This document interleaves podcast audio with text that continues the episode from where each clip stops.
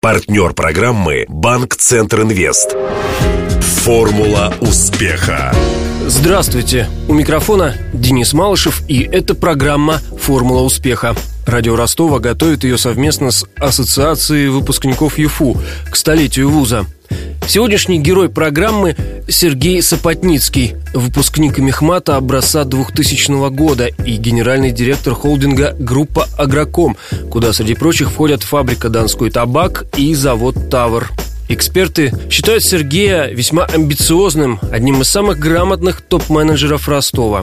Гость студии рассказал, что помогает ему в принятии важных решений и поделился видением сложившейся в стране экономической ситуации.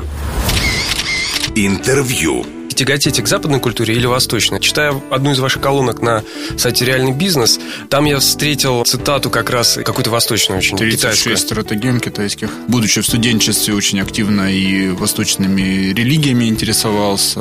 Вот откуда корни растут. Ну, это так, это, это не более чем увлечение, а ну, на, на текущий момент 36 китайских стратегем достаточно, достаточно ну, интересный труд, и, собственно говоря, его перекладывают и к бизнесу сейчас очень активно. То есть ваша настольная книга? Всегда хотелось бы иметь возможность опереться, да, чтобы не происходило, все равно определенные шаблоны человеческих моделей поведения, человеческих отношений, наверное, они неизменны, да, и мы действительно можем, заглянув э, в историю, найти ответы на те вопросы, которые нас волнуют сейчас. И, собственно говоря, наверное, математическое мое образование все время меня на, на, на модели переводит.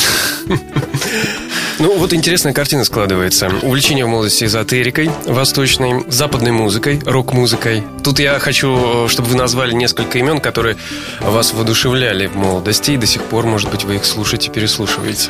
Русский рок начинался для меня, наверное, с группы кино, да, с Виктора Цоя. Потом уже многообразие было. Там это и крематорий, и более современное, это там чиш. Э, весь э, русский рок 90-х, начало 2000-х, вот то, что я слушал слушал. А из западных? На текущий момент именно к тем русским рок-группам я не возвращаюсь, а вот западным возвращаюсь. Наверное, из такого массового это, наверное, Scorpions.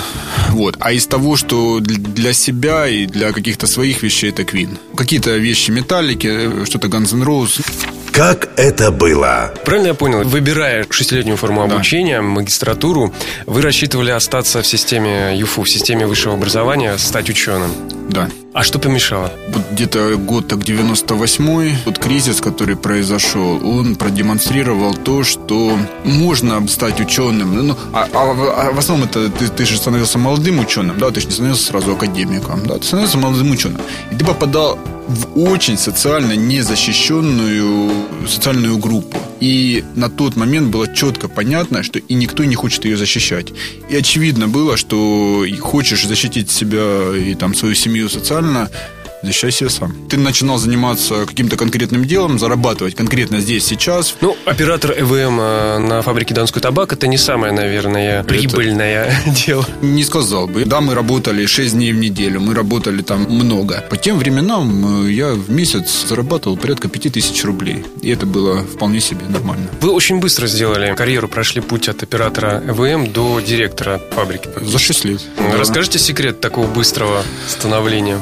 Знаете, вы вот на самом деле же говорят, что определенные поколения получили определенные возможности, да, которыми можно было либо воспользоваться, либо не воспользоваться. Те, кто были до нас, да, вот, ну, более старшее еще поколение, они получили возможность стать собственниками бизнеса. Я считаю, что мы получили возможность занять руководящие позиции достаточно быстро. При новых собственниках. При новых собственниках, да. Я бы добавил, что мы воспользовались этой возможностью. Как это? В мультике «Остров сокровищ», да, что шанс он не получит хоть аванс, да, он выпадает только раз.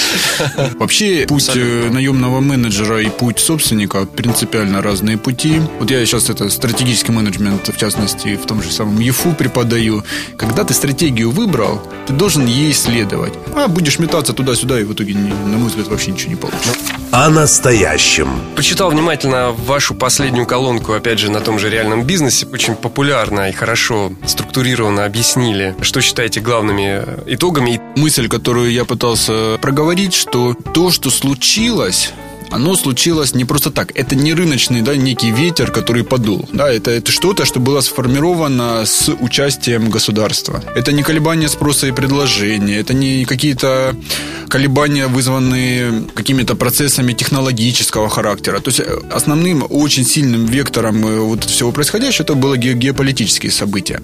И вот в кризисные, причем кризис, не просто кризисные, а вот серьезные такие моменты должны быть приниматься государственные решения, которые бы стабилизировали, да, то есть не давали вот этой системе идти в разнос. Я абсолютно э, считаю, что это нужно было сделать. Вот то, что произошло в декабре, я считаю, что это, это, это, это кошмар, да, то есть это будет иметь очень долгосрочные последствия. да, это как есть... в 98-м, тогда же тоже случился кризис доверия к отечественной валюте. Понимаете, в чем дело? В 98 году у государства и не было возможности. В, в декабре этого года варианты были разные. Отсутствие информации, оно приводило к тому, что вся страна начала играть против отечественной валюты, да, когда все бросились там скупать валюту.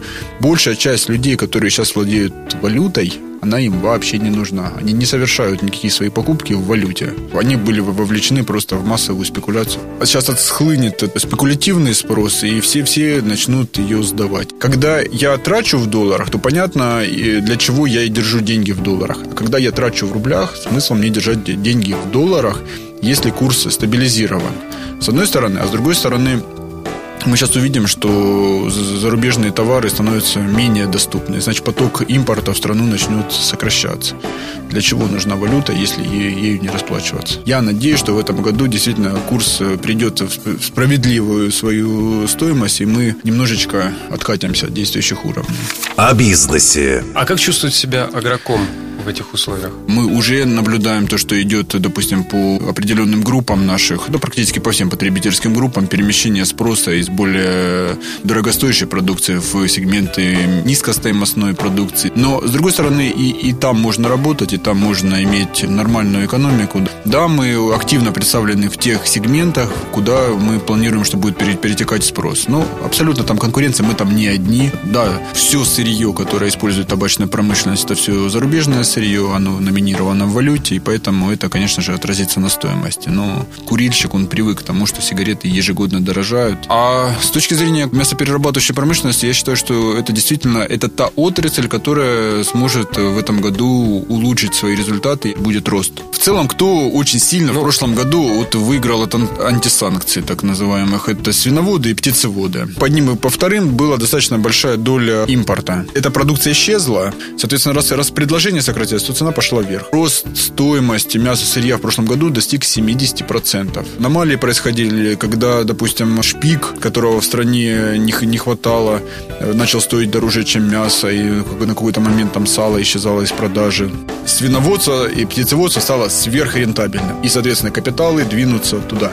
А с учетом того, что циклы производства там не такие уж большие, то я надеюсь, что уже к этому лету, осени этого года мы увидим, что резко увеличится предложение. И, соответственно, цена опять стабилизируется. Вот поэтому и закладывайте базу, да, увеличивайте поголовье, чтобы как раз успеть... Схватить, да, да схватить. Долю рынка. То есть, собственно говоря, ну, это же бизнес. То есть, э, задача бизнеса искать возможности для того, чтобы заработать. Там другая беда, да, к нам при, прилетела в конце декабря. Это то, что инвестиции практически становятся невозможными. Когда поднялась ставка, даже оборотные средства сейчас выдаются под ставку там 24-25% и более выдаются менее чем на один год, при том, что обычно цикл инвестирования не менее трех лет э, занимает. Другой фактор, который еще, еще более такой, на мой взгляд, страшный, это то, что банки в этом году, скорее всего, ужесточая требования к заемщикам, начнут изымать те средства, которые были выданы ранее. То есть ты не просто не можешь новые средства получить э, на инвестирование, а ты должен находиться в ситуации, когда ты постоянно должен думать, что банк может прийти и затребовать то, что он тебе выдал ранее. А это реально? А как же договоренности? Договора? А в договорах во всех э, там четко написано, что в случае серьезного ухудшения там банк имеет право истребовать досрочно. Я думаю, этот год он будет такой летописным годом.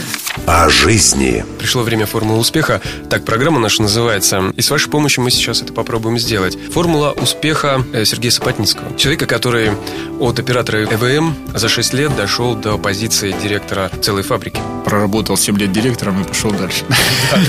Наверное, несколько вещей. Если все-таки смотреть на возраст, то не надо по некоторым вещам э, ну, себя переоценивать. То есть надо помнить, что авторитет и уважение их надо заслужить. А с другой стороны, под лежачий камень вода не течет.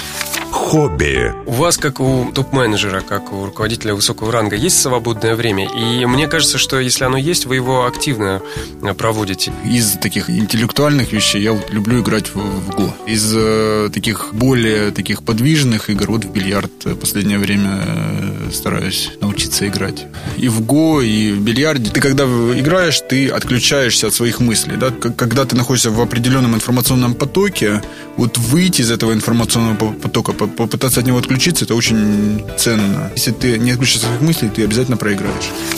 Сто лет ЮФУ. Ну, что такое сто лет? Сто лет это еще ни о чем. Особенно для образовательного учреждения. Поэтому хочу пожелать, чтобы статус нашего университета рос, чтобы к нам активно приезжали учиться студенты со всего мира, и чтобы действительно это ну, было заведение, которое соответствует полностью всем тем требованиям, которые современные студенты к образовательным учреждениям предъявляют. А ты вступил в ассоциацию выпускников ЮФУ? Звони прямо сейчас. 218 40 31. Напомню, героем сегодняшней программы «Формула успеха» стал генеральный директор холдинга группа «Агроком» Сергей Сапотницкий. Беседовал с гостем Денис Малышев, помогал в создании программы Александр Попов. До встречи завтра в это же время. Формула успеха. Партнер программы Банк Центр Инвест. Ваш бизнес набирает обороты, проходит опасный поворот. Теперь нужно получить кредит и вырваться в лидеры. Пока конкуренты буксуют, воспользуйтесь кредитами банка Центр Инвест. Оперативное решение с учетом особенностей вашего бизнеса. Банк Центр Инвест ОАО КБ. Ускоряем ваш бизнес. Телефон 2 300 300.